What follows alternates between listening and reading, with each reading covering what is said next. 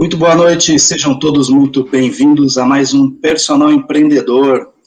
E antes de dar início, né, vamos aos nossos agradecimentos aos apoiadores do canal. Então, a gente tem a Cardiomed, 40 anos esse ano de existência, a Bliss, que é um conceito de não academia, também temos a Mais Educa Eventos, a Trainer Brasil, né? E, além disso, tem a Start Treinamentos, né? Vale lembrar também que essa transmissão, ela corre simultaneamente para os nossos canais, que esse aqui é o principal do YouTube, para a Twitch TV e pelo Facebook também.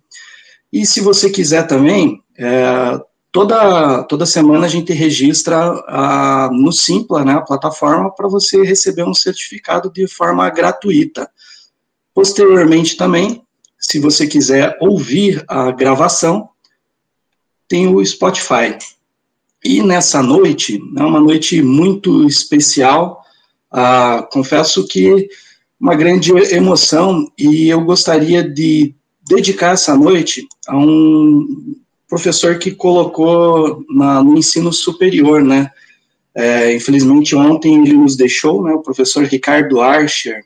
Então, fica em memória a ele, né, que fez muito pela educação física, né, um verdadeiro guerreiro que amou, e acho que, como todos nós que estamos aqui hoje, ama a educação física, né. E o bate-papo de hoje, né, a gente tá aqui, vai conversar sobre o quê, né? Vai falar sobre as perspectivas do CONFEF para a educação física. E para isso, apresento vocês o presidente, professor Cláudio Boschi. Boa noite, presidente, professor, seja muito bem-vindo. A palavra é sua. Boa noite, Leonardo. Boa noite, Fausto. Está aqui com vocês um colega de profissão, tá? E um colega de profissão que, no último dia 12 de dezembro, completou 46 anos de formado, ou seja, de atividade na profissão, que desde o dia que entrou para fazer o vestibular da Universidade Federal de Minas Gerais, no início de 1970, final de 71, início de 72, algumas pessoas acharam esquisito optar pela educação física. E essa opção foi extremamente acertada, extremamente valiosa e, mais do que isso tudo, extremamente satisfativa. O fato de optar por uma profissão que, ao mesmo tempo, atua na formação cidadã, através da educação física escolar, atua no entretenimento e numa atividade que é das poucas que congrega toda a humanidade, atividade desportiva, e, mais recentemente, ainda que eu particularmente entenda que esse recentemente é só uma questão de legislação, na área de saúde. Então, alguém que possa adentrar essa profissão é alguém que foi beneficiado por aquele que procura e que vai ser uma pessoa beneficente, ou seja, aquele ente que vai fazer e propiciar, através do seu ofício profissional, bens àqueles que o receberão, também chamados de beneficiário, ou seja, a sociedade como um todo. E gostaria de, imensamente, não só em meu nome pessoal, mas em nome dos mais de 530 mil profissionais registrados no sistema CONFEF-CREVS, em nome dos conselheiros federais que compõem o Conselho Federal, compõem o CONFEF, em nome dos presidentes de CREFs, que também são conselheiros que compõem o plenário do CONFEF, e em nome dos conselheiros regionais e membros de comissões das 21 unidades, dos 21 CREFs, o agradecimento e a possibilidade de nós estarmos falando sobre educação física. Isso é extremamente interessante, é extremamente importante, e esperamos, dentro desse período, que nós possamos conseguir transmitir dentro do alcance que vocês imaginam que seja possível. Maravilha. Poxa, eu acho que o agradecimento maior é nosso, né, pela ilustre presença do senhor, presidente. Boa noite, professor Fausto, tudo bem? Suas expectativas para hoje à noite? Boa noite a todos, né? Realmente muito, muito altas, né? É realmente uma honra receber o presidente, que tem aí o papel de nos dirigir todos os profissionais de educação física, né? Gerindo aí a profissão. E aí sim, espero ser uma troca rica, né? No qual vamos mais aprender, né? A entrevista, na verdade, é para conversar, mas o pano de fundo é entender e aprender com o presidente. Maravilha. Presidente, então vamos começar, né? A sala está cheia, o pessoal participando aí no chat. Uma boa noite para todo mundo que está participando. Então vamos para esse início. A gente está vivendo um problema a nível mundial, né, acerca dessa questão da pandemia, e a sociedade despertou para a necessidade do profissional de educação física. Aí a gente consegue hoje até observar, né, por reflexo das redes sociais, que a boa parte dos profissionais que atuam, eles estão, de que maneira? Ou paralisados, porque eles não sabem como atuar nesse ambiente novo, né, nesse ambiente digital, ou no ambiente, no que o mercado chama de ambiente híbrido. Por outro lado, também a gente tem uma gama de profissionais que estão se destacando já há algum tempo nesse mercado. Eu queria saber do senhor, presidente, com relação a isso. O CONFEF ele também vai seguir esse modelo de atuação mais digital e trazer essa proximidade para com os demais profissionais registrados?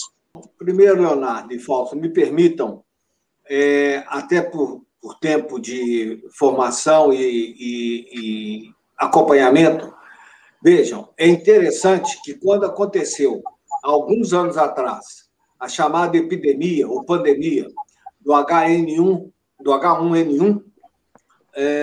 a ONU, através da sua Assembleia Geral, por proposta da Unesco, colocou o ano de 2005 como o Ano Internacional do Esporte, numa estratégia de fazer com que houvesse a ampliação de atividades físicas e esportivas para toda a população. Posteriormente, a ONU, aí sim, já através de uma estrutura própria, que não só a Unesco, nos chamados Planos de Desenvolvimento Humano, estabeleceu o Plano Mundial, ou Plano Internacional, para a prática de atividades físicas e esportivas. E no ano de 2018, isso deu um resultado tão bom, tão interessante, que a ONU estabeleceu o chamado Plano de Ação Global para o Incentivo à Prática de Atividades Físicas e Esportivas. Feita essa introdução histórica, agora, meados de novembro, por aí, ou dezembro, houve, por parte da OMS, além do Plano Nacional, estabelecido pela OMS, a partir dos procedimentos pela ONU, e é interessante dizer que o Brasil hoje tem um núcleo diplomático junto à estrutura da ONU para o Programa de Desenvolvimento Humano, Atividades Físicas e Esportivas. A OMS também publicou o seu Plano de Ação Global para o Incentivo à Prática de Atividades Físicas e Esportivas em função da pandemia do novo coronavírus Covid-19, tá? Então, por esse lado, mostra claramente a presença da educação física, a presença das atividades físicas e esportivas dentro da comunidade, em prol da sociedade, tá? Não é por outro motivo que Aristóteles, Platão, já disseram que aquele povo ou aquela nação que não cuida da educação física é algo que não se pode discutir. Na época eles diziam ginástica, né? E o Rui Barbosa, no seu famoso parecer basilar sobre a instrução pública, né, que é a base da estrutura da educação básica, e hoje chamada educação básica, educação superior do Brasil, diz que uma nação que não cuida ou que não dá significado à educação física, à ginástica, para usar a terminologia da época, é uma nação que não tem razão de ser. E, nesse aspecto, veio agora essa questão do avanço, da adesão a um avanço tecnológico em função da pandemia, a situação dos chamados lockdown, distanciamento social, impedimento de atuação, isso, aquilo, outro, tá? E isso lembra muito, nos anos 70, quando o Brasil era uma febre dos alunos dos cursos de educação física, que não eram tantos, em busca dos chamados métodos de treinamento, métodos de ginástica, notadamente o método canadense, o método francês, muito famoso, o método austríaco, enfim. Essa metodologia, só que aquilo ali era em livros, opúsculos, e com uma certa dificuldade de levar à frente. Tanto que foi muito famoso um programa existente no governo Vargas, e que depois foi muito difundido, que é as aulas de educação física ao ar livre, ou a prática de educação física para o maior volume de pessoas, inclusive fazendo desfiles de abertura de eventos em estádios de futebol. Agora, nós temos a facilidade de chegar a muito mais pessoas, a uma totalidade enorme, com a questão da tecnologia. Óbvio que o Conselho Federal de Educação Física terá de capitanear ou de aglutinar, comandar não é um termo muito preciso, mas capitanear, aglutinar essas vertentes existentes e fazer com que elas possam ser colocadas em prol da sociedade. Por que isso? Não só porque é uma função do Conselho profissional, é um modelo que o Brasil adotou nos anos 40, né, que veio a dar origem à chamada consolidação das leis do trabalho, e é muito bom nós lembrarmos que o Brasil é um país extremamente avançado nessa situação. O modelo da legislação trabalhista brasileira é baseado numa obra de origem italiana, chamada Carta de Lavoro, que, na realidade, é um trabalho filosófico-sociológico de um capitaneado, organizado por um professor chamado Cantão Suíço-Italiano, na divisa ali perto do lado de Como, aquela região lucerna de um lado, Suíço, Milão do lado italiano, e que veio dar origem também à legislação e a implementação com mais ênfase da educação física escolar e das atividades físicas de uma maneira geral. Pois bem, esse avanço os conselhos terão de seguir. E, no caso específico, nós teremos de seguir, porque os conselhos profissionais e ordens profissionais, eles são oriundos, de acordo com as pesquisas existentes, a corrente mais forte e quase que totalitária, diz que são oriundos do trabalho do chamado Grupo de Bartolo, que era uma pessoa, um italiano, que em 1661 coordenou um grupo de pessoas chamadas na área do direito de juristas medievais e que procuravam captar o que a sociedade pensava, comparava ou confrontava aquilo com o saber e retornava à sociedade com um aspecto, não um aspecto normativo e positivo, mas um aspecto normativo através do conhecimento que hoje nós chamamos de conhecimento da ciência. Esse modelo é o modelo original da Universidade de Bolonha. Esse grupo de Bartolo é também o grupo que participou, né, que teve participação na implementação da Universidade de Bolonha, que, independente de qualquer questionamento, é uma das primeiras universidades do mundo ocidental, tá? Pois bem, os conselhos profissionais, então, têm de seguir essa máxima. O que tem na sociedade, como é que aquilo pode ser adequado à ciência e a um regramento, e isso retornar à sociedade. Nesse aspecto, a tecnologia facilita. Por que facilita? Porque ela possibilita uma amplitude extremamente significativa.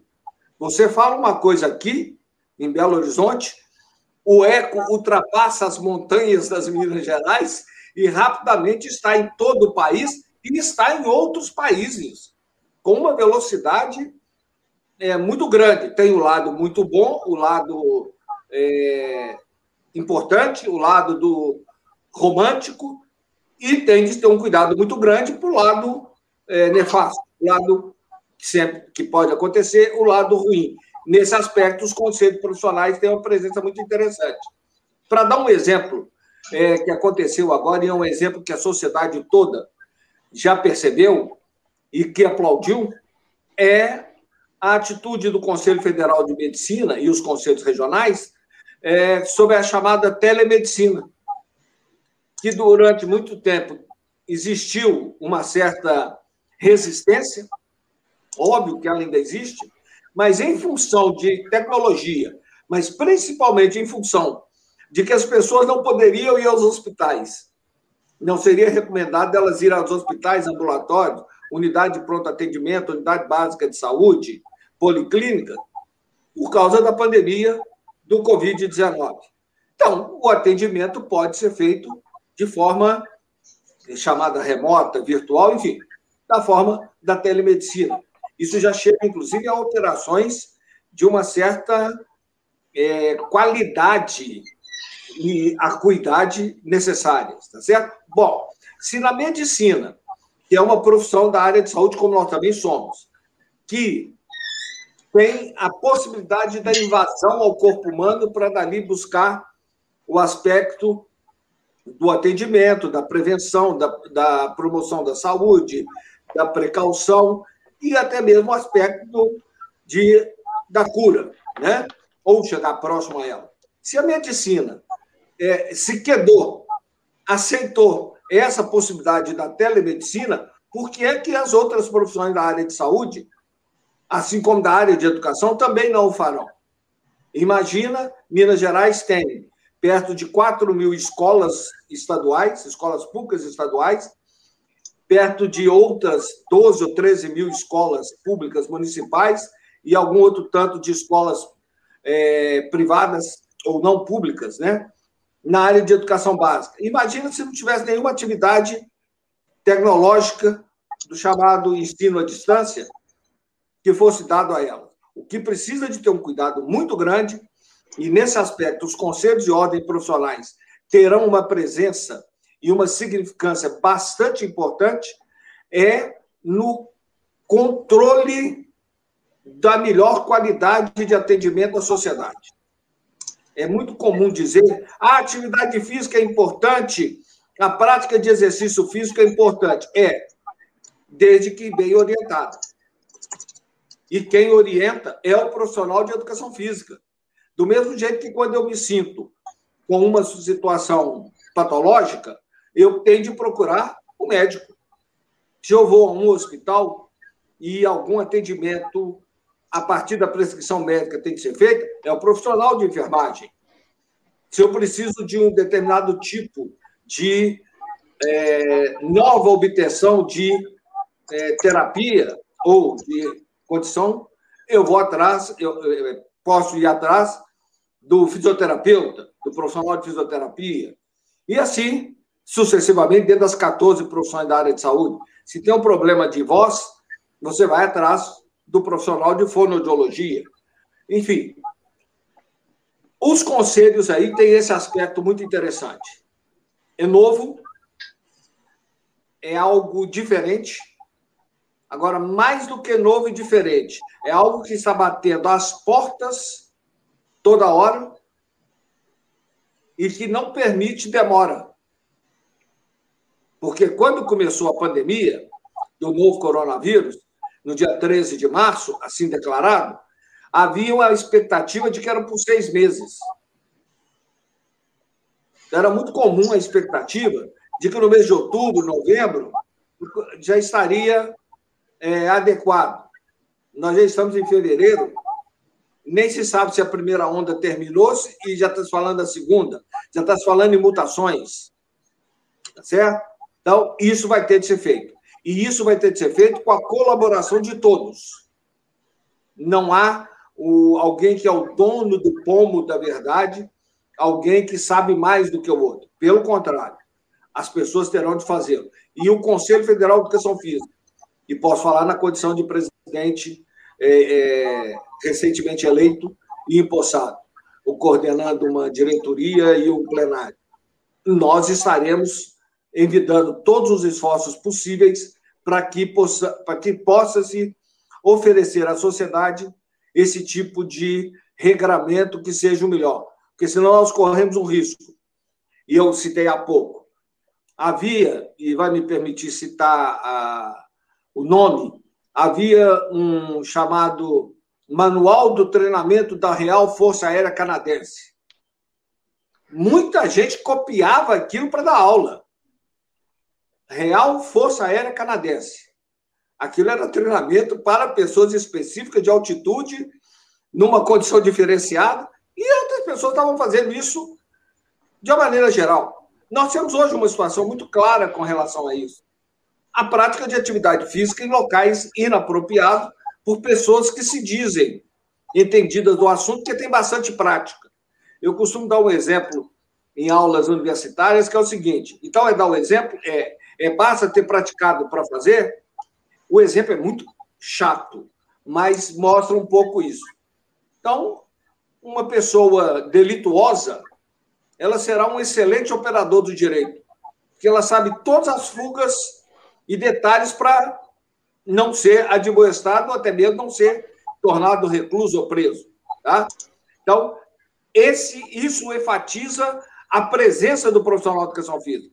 Isso enfatiza trabalho como você está fazendo, através desse volume de entrevistas sendo feitas e sendo transmitidas ao público. Ou seja, dando livre acesso às pessoas. Nós já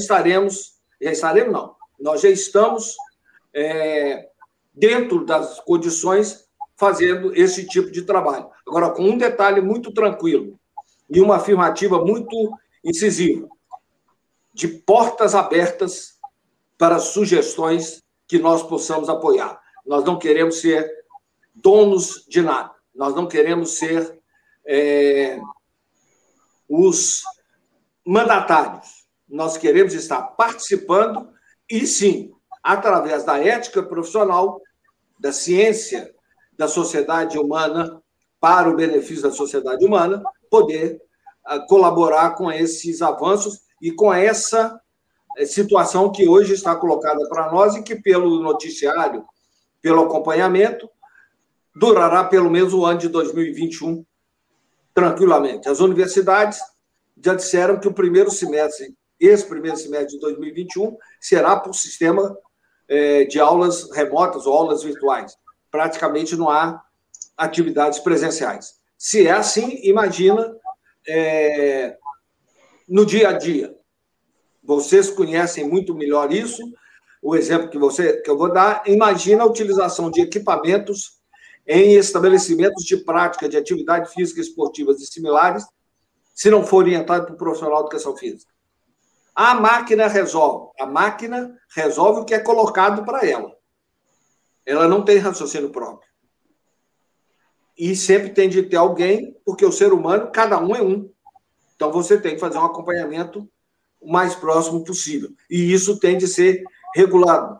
Alguns anos atrás, o Conselho Federal de Educação Física publicou uma resolução sobre normas para as atividades em estabelecimentos de prática de atividades físicas e esportivas e similares. Agora, essas normas terão de ser complementadas para o que diz respeito às atividades de longa distância, ou se a gente pudesse brincar, né, fazer uma terminologia, já que é telemedicina, a teleeducação física.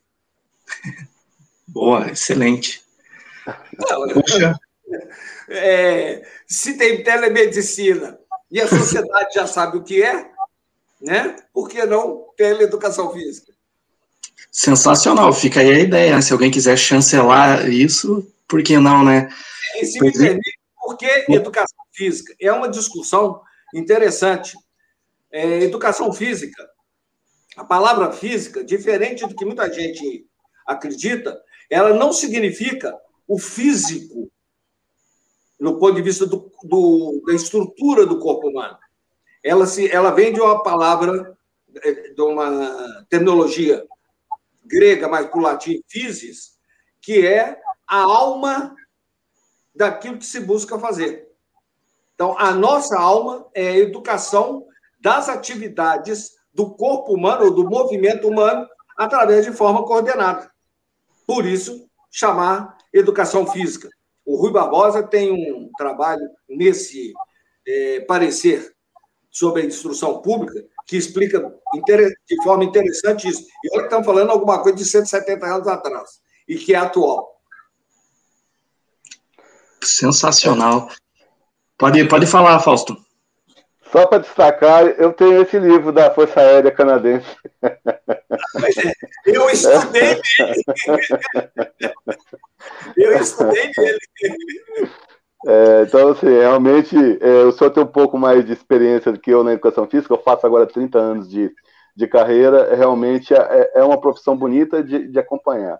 Mas, presidente, assim, eu vou primeiro fazer uma exposição para depois fazer uma pergunta para o senhor. Assim, a minha carreira dentro da educação física ela é um pouco híbrida, né? Quem conseguiu me acompanhar, eu sempre acompanhei e trabalhei na educação física, mas de fora para dentro, né? E aí, por um motivo ou outro, essa parte mercadológica sempre foi muito forte para mim. Quando eu entrei na faculdade de educação física, estava chegando a questão do personal trainer no Brasil, vindo de Hollywood, né? E aí foi aquela coqueluche a época ali, década de 80, 90.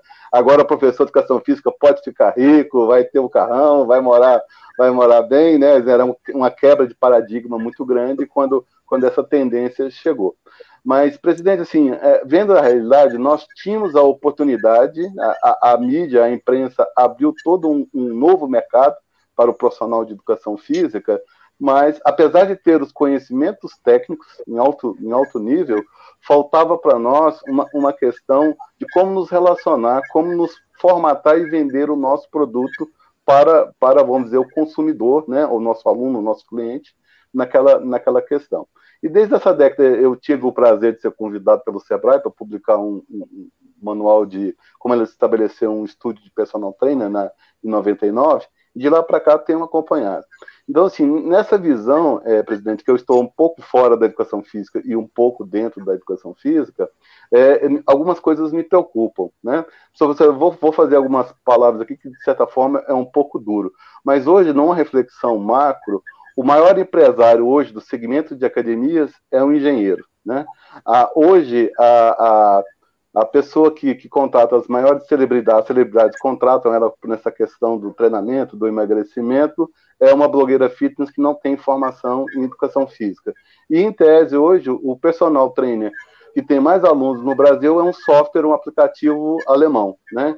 Então, assim, eu tenho colocado que nós estamos sendo invadidos, nós estamos sendo hackeados, talvez seja até a palavra mais adequada. E os dois grandes inimigos que eu vejo vamos dizer, no horizonte, um primeiro é o capital especulativo, são os financistas, hoje, né, que tem ali a vinculação com o capital, com a aplicação, com o retorno. Os valores investidos no nosso mercado do exercício físico são bilionários hoje e tendem só a crescer. E aí outro ponto também que eu vejo, que me assusta um pouco, é a questão da tecnologia, né? Então, assim, são somado tecnologia e dinheiro, isso historicamente pode ser um problema grande. Então, assim, voltando hoje em 2021, eu vejo o seguinte, eu quando fazia faculdade, dizendo que a educação física seria a profissão do futuro. E acho que esse futuro chegou, aqui e agora, né? Então, assim, o que eu quero perguntar para o senhor, uma posição, seria o seguinte, eu acho que nós, pela nossa formação vinculada muito à educação, né, a parte, eu vejo a educação física em três eixos diferentes. É o eixo da educação, o eixo do esporte e o eixo da saúde, né? Então, seria o seguinte, na minha opinião e do que eu tenho visto hoje, nós continuamos tendo ótimas oportunidades de atuação, mas o nosso profissional de educação física, eu acho que ainda está carente dessa forma de como atuar no mercado, como exercer com a sua profissão, como ter uma renda. O que o senhor poderia me dizer sobre essa casuística que eu coloquei para o senhor? Primeiro, te parabenizar por ter feito essa colocação dos três grandes segmentos da educação física. E por que eu estou dizendo isso? Quando eu estudei educação física, era curso superior de educação física, chamado de licenciatura plena, com aprofundamento em técnicas esportivas. Alguns anos depois, passou a ser curso superior de educação física, ainda licenciatura, com aprofundamento em técnicas esportivas. Mais recentemente, tem 20 anos ainda, é que houve, então, de fato, essa separação, né? A curso de formação, curso superior de educação física em licenciatura, curso superior de educação física em bacharelado. Só que a velocidade é tão grande e o mercado de trabalho, a necessidade da sociedade também é tão grande que o bacharelado tem que ser dividido. Uma coisa é você atuar no bacharelado, na educação física, para o segmento da saúde. A outra coisa é você trabalhar no bacharelado, no segmento que não seja especificamente o da saúde. Perfeito. Tem terminologias, técnicas, e mais do que isso tudo, tem tecnologia estabelecida para a saúde, e que é muito avançada. É muito avançado. E, aliás, o Brasil é muito avançado nesse aspecto. Só que nós ainda não nos inserimos nisso. É uma velocidade grande? É. E aí eu me permito fazer uma colocação muito clara às instituições de ensino superior e educação física. Aliás, que tem um curso de educação física. Elas têm de fazer a alteração das suas grades, chamadas assim curriculares, no que diz respeito ao bacharelado. Ele tem de dar uma ênfase, e nós somos profissionais da área de saúde, ele tem de dar uma ênfase bastante acentuada a isso. Porque, senão, nós ficaremos numa situação, quando você citou a questão das pessoas principais ligadas à área de educação física, pouca gente sabe que o dirigente máximo pela CBF, na Copa do Mundo de Futebol, 2016, é um profissional de educação física. Ele é formado em educação física, aqui em Belo Horizonte, foi para o Rio de Janeiro, e a formaria em administração de empresa. Foi decantado a formação dele na área de administração, mas não foi mostrada a formação dele na área de educação física. E o outro aspecto que você colocou com muita precisão, a presença econômica do segmento da educação física. Há uma publicação organizada brilhantemente pelo professor doutor Lamartine Pereira da Costa, chamada Atlas do Esporte no Brasil, e tem também livros por alguns pesquisadores mais ligados à Fundação Getúlio Vargas, de que o esporte envolve, a atividade física e esportiva como um todo, envolve algo em torno de 2,3% a 2,7% do PIB nacional. Nos Estados Unidos da América, até os anos 2010, por volta disso, o segundo segmento econômico de atendimento à sociedade mais forte era o de atividades físicas, esportivas e similares, lá também chamado de atividade de recreação. Logo abaixo de entretenimento. Tá? Só que o profissional de educação física ainda não soube se colocar nesse mercado. Não soube se colocar dessa maneira. E ele precisa de se colocar. Então, te dando alguns depoimentos sobre isso. O Conselho de Educação Física de Minas Gerais tem um projeto de uma parceria já de 15 anos com a Secretaria de Estado de Educação. Lembrando que a Secretaria de Educação de Minas Gerais é o segundo maior empregador na América do Sul. O primeiro maior empregador na América do Sul é a Secretaria de Estado de Educação de São Paulo. Tá? São perto de 300 a 350 mil profissionais da educação trabalhando diretamente. Pois bem, a então subsecretária de Educação Básica nos disse categoricamente, num dos eventos, na presença de representantes de todas as superintendências regionais de ensino de Minas Gerais, que são em torno de 47, e mais o público em geral, que uma aula de educação física mais ou menos dada elimina inúmeros problemas de relacionamento dentro da escola. Há um convênio também com o Núcleo de Educação e Saúde Coletiva da Faculdade de Medicina da UFMG para a capacitação de profissionais de educação física para a área de saúde, feita por profissionais de educação física. Nós ainda não conseguimos fazer com que o profissional entenda que aquela capacitação é altamente significativa. Mas já melhorou bastante. Nós começamos com 25 vagas para curso de especialização e nesse período aí já tem perto de 800 profissionais que foram capacitados num curso de especialização pela Universidade Federal de Minas Gerais. E no curso de atualização e de aperfeiçoamento tem inúmeros outros. Vários CREFs já têm essa atividade também bem implementada, tá? O que nós estamos procurando fazer, e está lá na plataforma do que foi a disputa eleitoral, não só da chapa 1, que foi vencedora, quanto da chapa 2, que foi a participante, a outra participante, é exatamente essa questão de ampliar a capacitação dentro de uma sequência, de que ampliando a capacitação, o profissional vai perceber que ele tem de fazer uma separação também da atuação. Há um treinador, havia, né, que infelizmente ele faleceu, um treinador muito famoso, medalha olímpica, ganhou várias vezes a Liga Mundial de Voleibol, que a um determinado momento, há 20 e poucos anos atrás, ele era, ao mesmo tempo, técnico da Seleção Brasileira de Voleibol e professor de Educação Básica no estado do Rio de Janeiro. Um determinado momento na vida, ele resolveu e falou assim, olha, eu não sou mais professor de Educação Básica. Eu sou uma coisa, eu sou outra. Eu estou usando esse exemplo exatamente para mostrar essa situação. E aqui em Belo Horizonte, eu tenho de dar exemplos de Belo Horizonte, Minas Gerais, que é onde eu nasci e é onde eu vivo, tá certo? Mas existem inúmeros exemplos como esse no Brasil inteiro. Um profissional de educação física que assumiu a gerência de uma unidade básica de saúde da Secretaria Municipal de Saúde, a partir da chamada Academia da Cidade, que do Ministério da Saúde chama Academia da Saúde, né?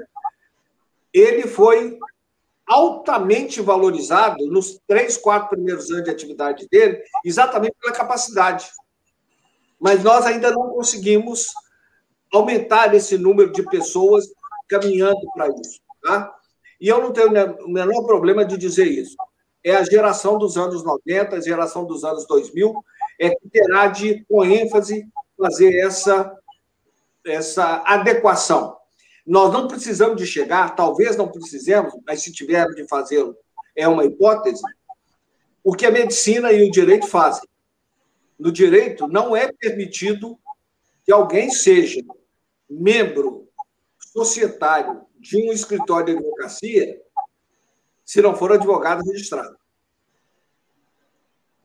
Na medicina, para ser diretor clínico de qualquer estabelecimento de interesse de saúde, hospital, ambulatório, etc., onde tem internação, obrigatoriamente tem que ser formado em medicina, profissional médico, registrado. No direito, isso estabelecido por lei, e na medicina, isso estabelecido por um regramento ético profissional. É uma hipótese que talvez nós tenhamos de chegar lá para isso, porque nós também não podemos incorrer naquela situação de colegas nossos, e o exemplo que você citou de uma maneira genérica, ele acontece, de colegas nossos ainda enaltecerem que o que importa é uma empresa, um estabelecimento produtivo, para que nós tenhamos emprego. Não, o que importa é um estabelecimento produtivo para que haja o atendimento à sociedade por aquele que entende de atividade física e esportiva, orientado para o profissional de educação física. E temos até o arrojo de sermos empresários. Você citou o SEBRAE. O SEBRAE tem um trabalho muito bom sobre isso. Nós temos de ir atrás do SEBRAE, nós que eu falo, a comunidade como um todo, para buscar no SEBRAE esses ensinamentos, ao invés de ficarmos achando que não está certo, que as coisas são ruins e estão acontecendo. Nós temos de fazer acontecer. E já houve exemplo no Brasil. O voleibol, e eu estou citando um caso específico, mas há um momento também o futebol. Aliás, vamos primeiro ao futebol. Isso está escrito, então não estou falando novidade nenhuma. O episódio da Copa de 70. A um determinado momento, pouco antes, quando ainda era o João Saldanha, o saudoso João Saldanha, o técnico da seleção brasileira, através do preparador físico, do então preparador físico da seleção brasileira, eles tiveram contato com um grupo de profissionais de educação física para ver o algo a mais para o treinamento da seleção brasileira, em função da famosa história da altitude. Foi feito um trabalho, foi feita uma pesquisa, foi feito um trabalho, e mais do que tudo, o Brasil se tornou campeão, mas mais do que campeão. Aquela pesquisa serviu de parâmetro para inúmeras outras atividades no mundo. Inclusive, o professor Kenneth Cooper cita, num dos seus livros, esse trabalho feito para a Copa do Mundo de Futebol de 1970. Ora, essa pesquisa era em função da altitude para ambientes embarcados, para ambientes um pouco inóspitos, tá certo? Isso evoluiu tanto que na Copa, depois de uma outra Copa, nós vimos a questão, a medicina avançando tanto que parece líbero da Itália se acidenta no segundo jogo e na partida final contra o Brasil ele já estava jogando. Sim. Ele foi para a Europa, fez a cirurgia do joelho, retornou, teve preparação física durante uma semana e participou do jogo. E segundo os entendidos da época, ou a história, foi um dos atletas de destaque, tá? Então, os exemplos nós temos. Nós precisamos de implementá-los e partir com mais ênfase para eles. E para a gente ter uma noção clara disso, isso já está acontecendo no Brasil. Até 1996, volto a dar dados de Minas Gerais, que é a caixa de ressonância para o Brasil inteiro. Até 1996, Minas Gerais possuía 16 cursos superiores de educação física. Com a regulamentação da profissão, com o avanço que aconteceu do Manifesto Mundial da FIEP, do Manifesto Mundial dos Ministros de Estado junto à Unesco, documento organizado pelo eterno professor doutor Manuel José Gomes Tubino. Em 2005, Minas Gerais já tinha 40 instituições com curso superior de educação física. Hoje, presencial, são 120 instituições. À distância, são outras 40 e tantas. Em termos de cursos, hoje são 250 cursos presenciais e uma infinidade de cursos à distância. Lembrando que, de 2004, 2005 para cá, o ensino superior passou a ter mais a presença do não público, da iniciativa privada, do que do público. Essas pessoas não investiriam na área se não tivessem um efetivo retorno, certo? Nós precisamos de trabalhar em cima disso. E nós temos de acordar para isso. Isso é necessário, é fundamental e muito mais do que isso. É o pomo de Adão. É aonde nós temos de cerrar fileiras e avançar. Agora, eu tenho para comigo. E depende da sociedade, depende dos outros, mas depende da nossa iniciativa. Por exemplo, o que nós acabamos de dizer há pouco, da capacitação e da valorização das suas entidades da profissão, seja elas o Conselho, como é o CONFEF e os Conselhos Regionais, sejam sociedades científicas, sejam associações de classe. Mas não é xingar por xingar, não. É ir lá para dentro, produzir e batalhar. Eu sou casado com a médica e eu sempre digo o seguinte, eu nunca ouvi, e olha que já tem um largo período entre namoro e casamento, tá certo? Eu nunca ouvi um médico falar mal de outro médico na presença de estranhos.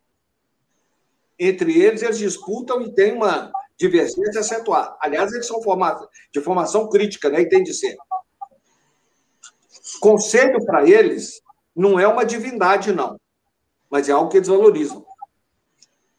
As sociedades científicas da área de medicina são valorizadas por eles. É o que nós temos que fazer também.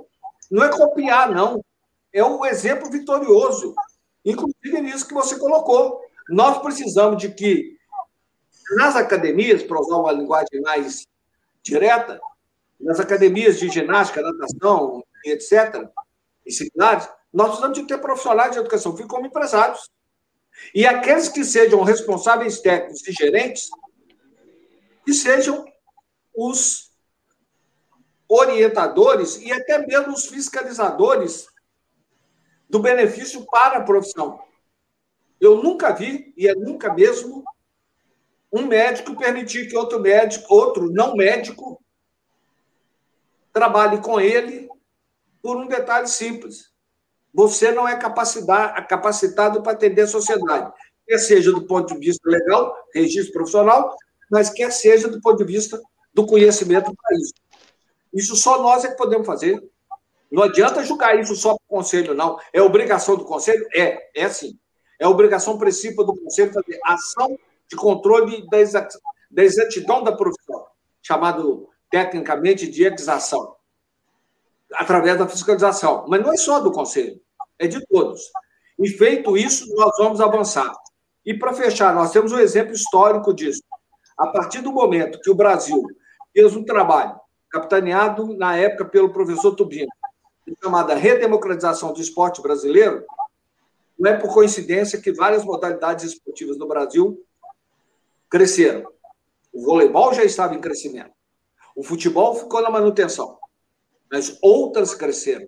Exemplo, natação, atividades aquáticas, vela, esgrima, ciclismo e algumas outras. Perfeito. Poxa, acho que uma explanação que até tranquiliza e gera uma satisfação e um orgulho até de ser professor, profissional de educação física, né? E nada mais uma autoridade máxima hoje que nos representa, né? A fala do presidente. Presidente, a gente tem que fazer, acredito eu, uma meia-culpa também pela formação do profissional, né? E aí a meia-culpa está dentro das universidades, é aquele que forma o profissional que vai estar atuando no mercado de trabalho. A gente percebeu que nas últimas décadas, né, a ciência que envolve a educação física, né, mais especificamente fisiologia do exercício, treinamento esportivo, ela cresceu de maneira até exponencial. E fez com que o aluno, ao egressar, ele não tivesse a formação em educação física, e sim vamos dizer assim, uma formação precoce em fisiologia ou em treinamento desportivo. E a gente sabe que a graduação ela é um cardápio, né? Ela vai formar o profissional generalista e ele, na continuidade da sua vida profissional, ele vai buscar as especializações. Existe alguma maneira de combater isso? Eu sei que foi mudado recentemente, né, a matriz para a grade curricular da educação física, voltou, né, os dois primeiros anos, vamos chamar assim de tronco comum, né, entre licenciatura e bacharel, mas 2 anos depois o acadêmico ele vai optar, se ele vai para a licenciatura ou para o bacharel. Queria saber do senhor se existe algo do CONFEF acerca disso, para a gente poder ter uma fiscalização. Eu sei que depende muito do MEC também, mas do Conselho em fiscalizar essa formação propriamente dita. Léo, antes que o presidente responda, eu gostaria de fazer, complementando essa posição, porque realmente eu acho que nós tocamos no cerne do problema, isso. Primeiro, nós não podemos ver a educação física como uma atividade única. Nós temos que entender ela, em que momento eu vejo uma profissão transgeracional, dependendo ali da faixa etária de idade, do objetivo, do estado físico, é que nós vamos atuar. Mas, presidente, fruto desses estudos também, bem alinhados à questão da administração, do empreendedorismo, né, um pouco fora da educação física, eu vejo o que talvez a maior carência que nós temos hoje seria, falta para nós disciplinas ligadas à absorção da tecnologia na nossa atuação. Eu vejo o profissional de educação física muito analógico ainda, considerando que essas tecnologias estão à nossa porta, né? Então, assim, precisaria ter alguma disciplina que colocasse a atuação prática mesclada com recursos tecnológicos, né? Um ponto. O segundo ponto que eu vejo, o senhor falou nas áreas de estou casado com a médica, eu gostei do currículo do senhor, a primeira coisa que eu vi lá, empresário, foi uma coisa que me chamou a atenção, depois um grande currículo forte, né? Mas eu já gostei desse primeiro ponto. Pelo seguinte, durante um bom tempo, nossos acadêmicos, eles foram formados para ser peça de reposição no mercado, ou ter, vamos dizer, na prática do empreendedorismo, falta, vamos dizer, um mindset, uma mentalidade, né, no qual ele pode exercer a profissão. Isso eu acho que foi o grande ganho do personal lá na década de 80, 90, no qual que mostrou claramente que um profissional, ele poderia ser um autônomo, né, exercer sua profissão sem a necessidade específica. Como o senhor mesmo colocou a questão da saúde, né, o médico, o dentista, o fisioterapeuta, o nutricionista, ele tem uma característica diferente nossa da educação física. Porque, assim, eles até são empregados, né, de hospitais, de entidades governamentais, mas, assim, uma boa parte das fileiras da profissão, elas são exercidas por autônomos e por empreendedores. Então, assim, uma segunda, além da tecnologia, eu colocaria essa questão de conceitos mercadológicos, de modelos de negócio, de opções de como atuar e de como explorar a profissão, não só como empregado, né?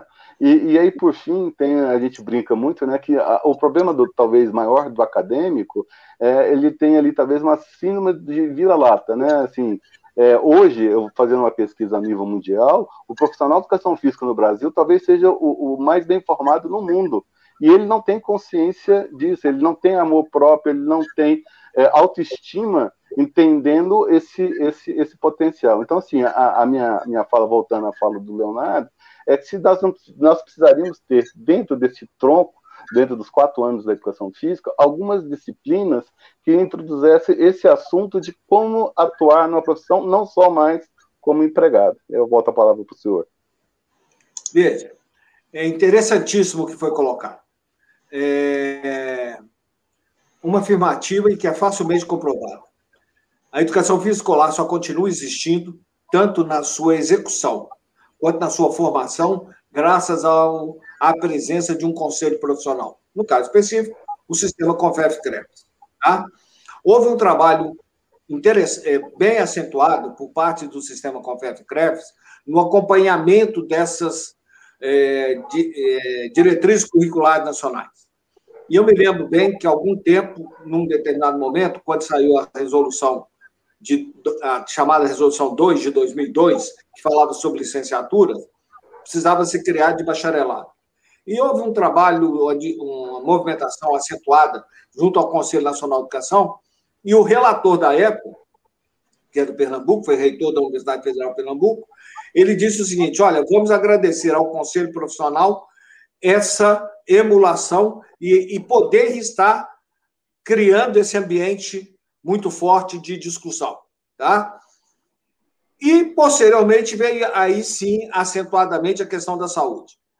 Você tocou numa outra situação, um outro exemplo, que nós temos de nos valorizar. Eu tenho uma boa relação, não só por ter feito um segundo doutoramento lá, mas também por ser honrosamente convidado para participar de bancas de mestrado e doutorado, junto à Faculdade de Desporto da Universidade do Porto. A formação de lá é 3 anos. E depois tem o mestrado e tem a possibilidade do doutorado. A nossa formação é de 4 anos. Mas não é só a quantidade de tempo, não. É a quantidade de ensinamentos, de informações, de conhecimentos. E volto ao exemplo. Nós temos de buscar o que a medicina fez agora recentemente, e não tem mais do que 10 anos, com a implementação de projetos pedagógicos avançados em tecnologia. Por exemplo, aulas de anatomia. A Universidade Federal, a Pontifícia Universidade Católica do Rio Grande do Sul tem um museu sobre tecnologia que é fantástico, o que mostra sobre educação física, sobre medicina e o que mostra sobre educação física. Só que isso precisa de ser colocado na prática. Da mesma forma, tem aqui o FMG, tem a USP, tem a UFRJ, o UERJ, tem a URGS, tem as universidades federais do Norte, Nordeste, Centro-Oeste, enfim, instituições privadas. Isso precisa de ser feito com muita rapidez. Eu tenho uma certeza. As instituições de ensino superior em educação física têm uma responsabilidade e têm talvez até mesmo uma obrigação de adequar essa formação a uma profissão que hoje está entre as 10 principais forças, assim como eles chamam, de formação acadêmica profissional. Em uma profissão que, em 22 anos, saiu de 0 para 530 mil profissionais registrados. Se a gente fizer a relação dos conselhos existentes no Brasil, poucos têm essa quantidade de profissionais. E no tempo que foi, sem nenhum recurso público, somente nós. Formação acadêmica profissional e desenvolvimento de tecnologia na formação profissional, para que ele possa ser colocado na execução profissional, é vital nos próximos 4 ou 5 anos, para que a profissão aí sim possa dar esse salto de qualidade, ele já tem. Ele ampliar o salto de qualidade e fazer a perenização dessa qualidade em prol da sociedade. Porque senão daqui uns dias nós estaremos na mão de robôs ou de máquinas que dizem que entendem disso, quando na realidade são agressões ao corpo humano. Perdão, marquei aqui, esqueci dele. Uma outra questão, presidente, é com relação até a questão da psicomotricidade dentro da educação física, né? Até eu vejo assim que ficou tão de lado em algumas formações, né, da profissão, que ela se tornou um curso superior hoje, né? Então já existe uma normativa, acho que começa a partir desse ano, se não me falha a memória, a psicomotricidade. O que é educação física? Nós, né, como profissionais ou professores de educação física, falhamos para que não desse o devido valor e ela permanecesse. A formação cresceu demais e por isso ela se desmembrou, como outrora foi a própria fisioterapia, né? O que aconteceu? Bom, uma parte dessa resposta, Leonardo, é que nós não fomos culpados, nós que eu falo, a profissão como um todo, do acontecido. Foram situações muito esquisitas que aconteceram nos últimos 10, 15 anos com relação à formação acadêmica profissional. Mas o outro lado, aí sim, nós temos de fazer uma meia-culpa, como disse o Fausto. Nós temos de valorizar a nossa. Nós temos de valorizar a nossa profissão. E aonde é que começa essa valorização?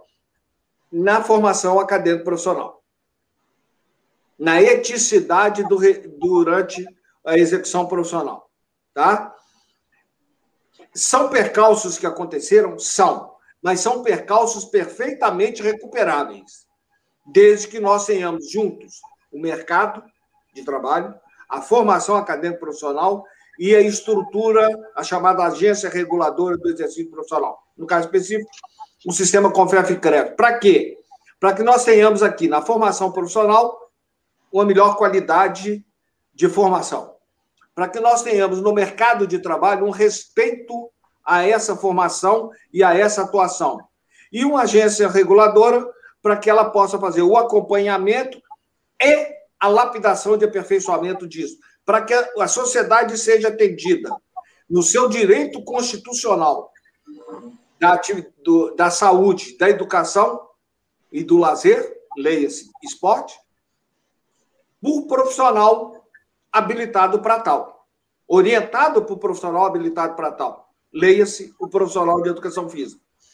É dispendioso? É. Será demorado? Não, mas precisa de ser começado. Repetindo o que eu disse há pouco ao Fausto, no que diz respeito a essa situação como um todo. Nós temos de começar e fazer acontecer. Está nas nossas mãos fazer isso. Perfeito. Fausto, pode ir. Palavra tua. Professor, eu tenho uma máxima, né, que, assim, da análise de mercado, de uma análise mais ampla, chegou a hora e a vez do profissional de educação física, tá certo? Porque o que acontece? Eu acho que, e outra máxima também, mais que as academias, o que é essencial é o profissional. As academias, sim, os estabelecimentos, os equipamentos, eles são recursos ou são meios para a nossa atuação profissional, né? Então, assim, voltando a essa questão, eu vejo a educação física um pouco diferente pelo core business. Nós temos hoje dentro da educação física 5 core business totalmente diferentes. Um core business é o centro. Em cada grupo desses nós temos conceitos, princípios, métodos de atuação, porque quem vai validar essa atribuição é o consumidor, é a sociedade que vai contratar ou não os nossos serviços. E esses 5 grupos que eu vejo, a educação, a recreação, hoje que nós podemos chamar de fitness aí, né? Está surgindo, na verdade, já existe o wellness ou a saúde e o desporto. Eu acho que um pecado muito grande que o nosso profissional comete é que ele tende a ser um generalista. Ele quer atuar, como eu sou mineiro, eu sou goiano, ele quer vender de alfinete a foguete, né? Então, essa talvez seja aí uma grande limitação. O mercado que eu entendo bem, que eu tenho acompanhado bastante, só falou que nós somos hoje 530 mil profissionais de educação física. Desses, alarguei, eu sei que esses números são difíceis de serem aferidos, mas algo entre 100 a 130 mil profissionais dizem ser personal trainers, né? Ser personal trainer é, em tese, ser um autônomo. Mas se nós pegarmos o conceito de empreendedorismo, eu tenho o item empreendedor, que é o empregado que está dentro de uma empresa, né? Mas já pensa diferente, com os olhos do dono, já, vamos dizer assim, é aquela coisa que já diferenciada. Nós temos o empreendedor de necessidade, aquele do sustento, né? E aí, por fim, o que seria a elite do empreendedorismo, que é o empreendedor de oportunidade, aquele profissional que vai ter ali dentro de um mar, um oceano azul, para ele poder explorar a sua profissão. Por que eu falo isso, presidente? Assim, desmembrando, tá? 130 mil personal trainers, olha isso que eu vou colocar para o senhor. Eles dizem que nós faturamos algo, só os personagens faturam algo próximo a 2 bilhões de reais por ano. Mas se são 100 e poucos mil profissionais, se nós dividirmos o valor arrecadado pelo número de profissionais, isso vai dar algo próximo a R$ 1.700 por mês, né? Se nós dividirmos 20 e poucos mil reais por ano, dividindo 1.700. Então, em última instância, boa parte da educação física está vivendo de bico. Né? Desculpe a expressão é dura, mas seria um bico. Porque assim, mesmo dentro do personal trainer, nós temos 37 entrevistas com essa do senhor, nós temos visto o seguinte, personal day, personal gestante, hoje tem surgindo aí o digital trainer, que é o que está atuando nas redes sociais, tem o family trainer, tem uma colega da Kombi, a Andressa, que vai à casa das pessoas e ela tem a arte de converter a família toda para atividade física. Então, assim, eu acho que nós precisamos verificar essa questão da atuação, porque a oportunidade está aí. Eu acho que é mais o profissional que não está enxergando, não está entendendo, buscar aquele espaço que é destinado a ele. Assim, o pessoal até pensa que às vezes eu sou contra as academias, mas deixa eu colocar outros números aqui para o senhor entender. Hoje, as nossas academias no Brasil conseguem atender 5% da população brasileira. Então, 95% da população, em tese, não estaria coberta por isso, né? Então, assim, o que eu vejo da educação física, também pelo lado da saúde, assim, como aumentar o tamanho dessa pizza? Na verdade, saindo de dentro da pizza. Porque o que está acontecendo hoje, que eu vejo, o pessoal está brigando, é o Oceano Vermelho, né? O pessoal está por cima nas mesmas oportunidades, né? Então, assim, só para ilustrar 2 ou 3 pontos, eu volto a palavra para o senhor. Mas, assim, o que eu tenho visto recentemente, o que nós fazemos tem uma afinidade muito grande com o mercado de seguros e com o mercado de planos de saúde. Eu só imagino se nós conseguimos também uma isenção de imposto de renda para os profissionais e para os estabelecimentos vinculados. Então, pela questão financeira, do dia para a noite, nós teríamos aí um fator econômico impulsionando toda a profissão para cima, né? Esse um ponto aí só para verificar. Outro ponto, nós temos uma parceira, acho que de repente lá aí de Minas Gerais, a Cláudia do Mais Educa, lá de Passos, ela tem montado uma coisa... Isso, exatamente, presidente. Ela tem montado uma coisa interessantíssima, um embrião lá agora, de um escritório de projetos, porque esses novos prefeitos, eles querem montar projetos dançando na praça, caminhada da saúde, esporte. E aí o profissional sequer sabe estabelecer um projeto e apresentar ao prefeito, né? Então, assim, o pessoal está alegando hoje que está passando fome, mas as oportunidades estão aí batendo a nossa porta. E um outro, para fechar a fala, para voltar para o senhor, é um exemplo que eu digno de nota. Nós temos lá no Ceará uma associação que tem um ano de foi criada, é a Associação Cearense de Personal Training, do colega lá, René Maza. Isso, esse daí merece, esse daí é o cara. Você sabe por quê? O cara, no que ele montou essa associação, até suicídio ele evitou de uma forma. O profissional estava tão perdido, tão abandonado, né?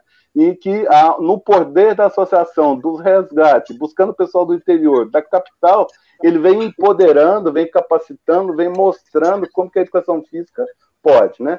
Então, assim, a pergunta voltando para o senhor, eu acho assim, que nós hoje temos uma visão tacanha do que a profissão poderia ser. Nesses 3 ou 4 exemplos que eu dei para o senhor, seriam formas de nós, a partir do empreendedorismo, habilitar toda a profissão para novos postos. O que é que o senhor acha? Fausto, veja o seguinte, quem quer vai, quem não quer espera. O exemplo que você deu da Cláudia é um exemplo claro disso. Ela não ficou esperando. Ela é numa região, sudeste de Minas, uma região de boa condição financeira, etc., mas que as prefeituras, a não ser das maiores cidades, as das menores cidades, não têm um conhecimento suficiente da nossa área. Ela está empreendendo para que as pessoas possam ter essa possibilidade através de evento, inclusive que nós participamos com apoio. E, além disso, você citou outro exemplo da dedução do imposto de renda. Só fará, tem uns 15 anos que o CONFEF trabalha nisso. Qual é o grande empecilho? Formação acadêmico-profissional específica na área de saúde. Porque o que dá isenção do imposto de renda e o que dá possibilidade de suporte para os planos de saúde e para as empresas de seguro, e nós já tivemos 2 experiências com 2 empresas de seguro no Brasil, uma no Rio Grande do Sul, outra aqui em Minas Gerais, é a formação acadêmica específica na área. E nós temos um profissional que ele é muito aberto do ponto de vista de informações, e ele quer atuar em todas as áreas, e aí ele não consegue atuar bem. Tá? Então, essa formação acadêmico-profissional é de fundamental importância. E como é que vai haver esse controle? Através da questão ético-profissional. A medicina mostra isso com bastante exemplo e com bastante condição do dia a dia. Ah, perfeito. Uma das questões também, o professor, por várias vezes, usou o exemplo da medicina. A gente vou trazer de novo para essa questão científica, né, da pesquisa na educação física, e isso eu aprendi também na área médica, né, porque o médico, ele só envolve a questão da pesquisa, aquilo que ele consegue intervir no consultório ou na dinâmica prática da vida. A gente tem muita pesquisa que profissionalmente a gente não consegue enxergar como que o profissional vai aplicar, e aí fica naquela discussão supérflua, né, de tal exercício ele é bom para o braço, tal exercício é bom para emagrecer, e fica sempre, a grosso modo, uma discussão tão banal, o que é melhor, caminhar, correr ou fazer musculação para emagrecer? Se a gente não sabe resolver isso, a comunicação que a gente está fazendo para os nossos potenciais clientes que vão consumir o nosso serviço, eles não vão dar credibilidade, porque nem a gente se entende. Então, talvez a gente precise ter, acredito eu, que a gente pode montar uma força-tarefa com um manual, né, as diretrizes próprias, regulamentadas e chanceladas pelo próprio CONFEF. Presidente, o que você acha dessa ideia? É viável? É plausível? Muita loucura? Veja, loucura nunca é. Primeiro ponto. Não sei se é o CONFEF que é a melhor estrutura. E não estou falando não sei para tirar a responsabilidade, não. Uma coisa eu sei, e foi ótimo tanto a sua colocação quanto a do Fausto. Nós precisamos de parar, começar, pensar, refletir e fazer. Não podemos ficar à solta, desculpa a linguagem um pouco chula, dando tiro de canhão para todo lado, quando na realidade nós estamos querendo matar mosquito e mosca. Estamos despendendo energia, despendendo custos e não atingindo os objetivos. E esse momento de entrevistas, de chamar as pessoas à responsabilidade, é importantíssimo. Agora, nós precisamos de fazer, porque senão nós vamos ficar num discurso que o Fausto colocou há pouco, com total razão, desde o final dos anos 90. A educação física foi estabelecida pela Unesco como profissão do futuro. Educação física, fisioterapia e artes. Artes conseguiu atingir um patamar interessantíssimo. Fisioterapia se destaca e nós continuamos com o discurso de ser do futuro. E lá se vão 2 décadas. Aquele menino que nasceu quando a educação física ia para o futuro, hoje pode ser um aluno. Ele precisa de saber o que ele vai fazer. E isso é possível fazer. Tomara que iniciativas como a que você tem, Leonardo, como que é o Fausto no apoio, no trabalho, possam, com os apoiadores de vocês, possam fazer isso. Agora, uma questão posso voltar a afirmar. O CONFEF está de portas altamente abertas para esse tipo de trabalho. E vocês têm um interlocutor de acentuada capacidade, qualidade e poder de aglutinação, que é o Jorge Henrique Monteiro, nem ele sabe que ele chama assim, né? A gente dá uma coquinha, fica mais fácil. Com certeza, não estou dizendo com isso que ele é o canal único, não, mas é a entrada que facilitará esse procedimento, para a gente também não ficar na linguagem do pode e não chega lá. Perfeito, não ser permissivo também, né, e achar que é tudo uma libertinagem, né, a profissão. Fausto, palavra tua. Isso, professor, assim, pronto, acho que a conversa chegou no ponto que eu queria. Eu tenho 30 anos e, assim, a angústia de ver aonde a educação física poderia estar e não está, isso eu posso falar de público que me consumiu há um bom tempo aí. O professor está falando o seguinte, naqueles 3 eixos, né? A educação, o esporte e a saúde. Imagina, presidente, se nós conseguimos colocar um profissional de educação física em cada hospital ou casa de saúde ou UPA Brasil afora. Isso daria para nós uma capilaridade muito, muito maior. E mais, eu talvez, num primeiro momento, teria uma certa dificuldade operacional de como nós entrarmos efetivamente dentro dos hospitais. Mas nós não poderíamos fazer um trabalho como o próprio personal estaria mais capacitado, que é o home care, né? E aí, sabe o que eu estou vendo? Que pode ser um atalho, só colocou aí com bastante propriedade, um atalho para nós podermos avançar nessa questão, porque junto da mudança que está acontecendo no mercado, está acontecendo também no meio universitário. Nós estamos começando a entender, a observar a demissão de professores mestres e doutores pela questão do avanço do EAD. Isso pode ser uma coisa triste, mas eu estou vendo como uma coisa positiva, porque esses profissionais são a elite intelectual da profissão, são os profissionais mais capacitados com o maior grau de ensino. E aí, hoje, tentando se recolocar no mercado educacional, eu acredito que eles vão ter uma grande dificuldade. Agora, com essa alta especialização, já surge a possibilidade de uma nova adequação, atuando com simples ou fáceis ou rápidas atualizações, como, vamos dizer, a ponta de lança da educação física na área da saúde, né? Porque com isso abriria. Só o que eu estou falando para o senhor é porque, olha só, hoje nós temos uma coisa ímpar na sociedade. Se nós estivéssemos preparados para isso, nós teríamos mais milionários na educação física que nós começamos a ter, que é o isolamento social. O profissional de educação física, o resgate do isolamento social. Porque, sim, professor, as pessoas estão ficando hoje, em linhas gerais, elas estão ficando deprimidas, solitárias, adoecendo, envelhecendo e engordando.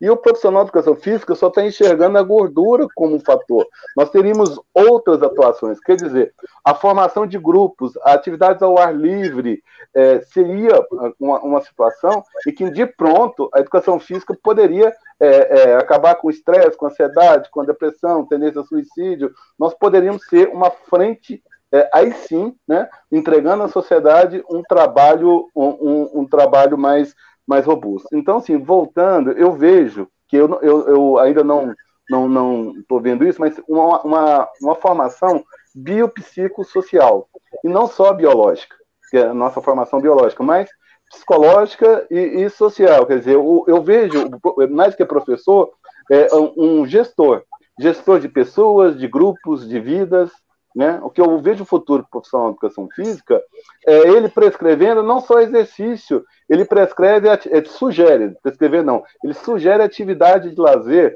ele coloca o dia sem o carro, ele prescreve um exercício para a pessoa fazer ainda na cama ou ainda durante o banho. Então, assim, com isso, nós conseguiríamos ter uma efetividade maior para a sociedade. Eu estou sonhando, presidente? O que você acha? Não. Eu vou pegar um exemplo que é alguém que tem parceria com vocês. A Cláudia é originária do Mato Grosso do Sul. Houve uma oportunidade para ela ir para Passos, atuando na formação, através de coordenação de cursos de educação física. Apareceu a oportunidade ou a necessidade de uma nova atividade, implementou a Mais Educa, deixou de ser professora, deixou de ser coordenadora de curso de educação física e foi para uma outra atividade. Está prestando um grande serviço à sociedade naquela micro-região. Exemplos igual dela, nós podemos fazer inúmeros. E isso não é sonho. A Cláudia Aroca Queiroz é a comprovação do que você acabou de dizer, Fausto. Agora, a pessoa tem de ir atrás. Ela não ficou esperando. Ela foi atrás e conseguiu implantar uma estrutura que vocês não têm a ideia da alegria quando eu vi aqui a logomarca da Mais Educa Eventos. Exatamente por conhecer o trabalho da Cláudia, o trabalho que eles todos lá fizeram e aonde conseguiram chegar. É possível, sim. Sonhar um sonho solfejado, insustenido e satisfativo. Ou seja, um sonho que pode ser realizado. E está acontecendo. Como ela tem inúmeros outros exemplos. Eu estou dando o exemplo dela, porque eu conheço e porque ela é parceira de vocês nesse trabalho. Perfeito. Pode falar, Fausto. Assim, olha como nós temos que abandonar essa síndrome de cachorro vira-lata. Sabe, eu vi agora, acabou de sair, presidente, na questão do mercado de personal trainer, só colocou com bastante propriedade, a questão do mindset, de crescimento ou fixo, a pessoa que espera ou a pessoa que vai para a ação, que é o princípio do empreendedorismo. Para minha surpresa, o professor Léo Cabral fez uma pesquisa agora, e durante essa pandemia, 30% dos personagens entenderam que não precisavam mais trabalhar nas academias e estão montando os seus próprios negócios, saíram da pandemia com carteiras maiores do que entraram. Mas a grata surpresa não foi nem isso, e aonde me chamou a atenção, que aí sim, de repente, o CONFEF poderia, ou o CREF, ou o sistema, só o que está acontecendo hoje, eu acho que é um movimento que nós precisamos fortalecer ele. Esses personagens, quando partiram para o virtual, descobriram que não tinham mais limites apenas no Brasil e começaram a dar aula para o exterior. Nós temos aqui o colega Max, que ficou o segundo colocado na Sociedade Brasileira de Personal Trainer, hoje com alunos na Austrália, com alunos na Inglaterra, com alunos nos Estados Unidos, né? E aí sim, como esse mundo novo, né, desde que bem gerido, porque aí nós saímos desse andar de baixo, da escassez, da limitação, da falta de reconhecimento, né? Então, assim, o programa, presidente, se propôs, nós temos aí 36 programas antes do senhor, de procurar campeões, procurar empreendedores, procurar profissionais que estão fazendo... Colocar nessa lista... o senhor e eu não, imagina, é isso, porque eu acho que falta talvez para os profissionais é o como fazer, e à medida que nós já temos alguém desbravando um determinado segmento, mercado ou setor, eu acho que fica mais fácil de eu não precisar apenas da academia, apenas da escola, apenas aquele salário, que às vezes é até preferível vigiar carro ou os meninos fazerem unha do que submeter a uma remuneração tão minatória. Mas Então, assim, nós podemos ganhar o mundo, ou só acha que esse é um caminho, dominar o mundo aí pela educação física? Eu trabalhar no governo com o doutor Tancredo Neves, e ele dizia o seguinte: se você quer subir a montanha, caminhe para quando você chegar lá em cima, você olhar o horizonte, refletir, porque quando descer você vai fazer coisas novas. É esse o caminho que nós estamos falando aqui agora. É essa a situação. Não, se ficar na mesmice, vai continuar dessa maneira, vai continuar ganhando R$ 1.700 por mês, que a hora que faz a conta é 2 bilhões. Mas 2 bilhões para quantos? É a conta que você apresentou. Tá certo? Não é sonhar muito, não. É possível, sim. Com certeza. E se depender desse canal e dessa nossa iniciativa, pode contar conosco, que o intuito aqui é fornecer justamente... Com certeza. Conteúdo, né, qualidade, com profissionais, e até fica, né, a gente como profissional registrado, nossos conselhos, até fica uma sugestão, né, a gente tem recebe a revista do CONFEF, até tem uma nota lá com destaque do profissional, né, daquele mês, enfim, o próprio site, redes sociais, acho que seria algo até para incentivar. Benéfico, nós vamos, com certeza, analisar para implementar. E não é promessa, não, é realidade. Empreendedor do mês. Vamos tentar. E, professor, presidente Cláudio, como que a gente vai... Que a gente fala assim, a gente está levantando um monte de sugestões e incentivando o pessoal, mas muitas vezes o profissional ele se depara no como que eu vou realizar, que aí requer o quê? A própria atitude, aí a força do quê? Esse profissional ele tem desenvolvido de habilidade para poder executar o trabalho. No caso, vamos pegar o exemplo de o profissional que prescreve treinamento. A habilidade dele é a prescrição. E como? É a atitude que ele vai ter. Como que a gente pode desenvolver essa mentalidade empreendedora nos profissionais formados, né, registrados nos conselhos? O Brasil tem uma estrutura, chama o SEBRAE, né, Serviço de Apoio à Pequena e Média Empresa, que é literatura mundial, é renome mundial. O que nós vamos ter que fazer é juntar as forças a partir de alguém que já tem essa expertise e trabalhar juntos. Estamos de braços abertos e de portas abertas para, junto com o SEBRAE, momentaneamente até, o atual presidente do SEBRAE, que é o Carlos Melles, é mineiro, é da cidade muito próxima a Passos, aonde nós falamos, que é uma cidade de muita produção cafeeira, que é São Sebastião do Paraíso, foi ministro do esporte no governo Fernando Henrique Cardoso e teve na sua assessoria e cargos inúmeros profissionais de educação física. Então, ele conhece a estrutura. O SEBRAE, como um todo, no Brasil, conhece a estrutura. Não vamos só personificar, tá certo? Vamos trabalhar juntos. Estamos literalmente à disposição e de braços abertos para isso. Perfeito. Acho que uma resposta, acho que nos dá segurança, é algo que já existe, podemos pegar realmente a carona com que o SEBRAE já desenvolveu e não criar uma outra... Um outro encaixe, né, que de tomada... acho que ele colocar o ovo em pé quando ele já está de pé. Perfeito. Então, essa é uma dica de ouro, né? Acho que o SEBRAE é regional também, né? Tem as suas ações regionais, fica... Aliás, ele hoje, em Minas Gerais, ele é micro-regional. Olha aí, ó. Não há necessidade das pessoas virem a Belo Horizonte. Ele tem as inúmeras micro-regiões para as pessoas irem lá e já resolver. Mas nós vamos manter contato, até pela proximidade de amizade com o Carlos Melles, mas logo que essa pandemia permitir que haja esse contato mais apropriado, mais aproximado. Porque o mineiro, e ele é também mineiro, a prosa tem de ser tete-a-tete, ainda que a tecnologia facilite também. Maravilha. Um bom café e um queijo mineiro é uma coisa assim sem precedentes. E de café, entende bastante, viu? É, eles têm um produto muito interessante, presidente, que chama Empretec, que é justamente, inclusive é da Organização Mundial, né? É, que é voltado justamente em cima das características do empreendedor, tentar estimular. Imagina se nós tivéssemos isso, com certeza os nossos profissionais teriam vários passos à frente de onde estão hoje, né? Ótima iniciativa aí que nós possamos aí estar, né? Maravilha.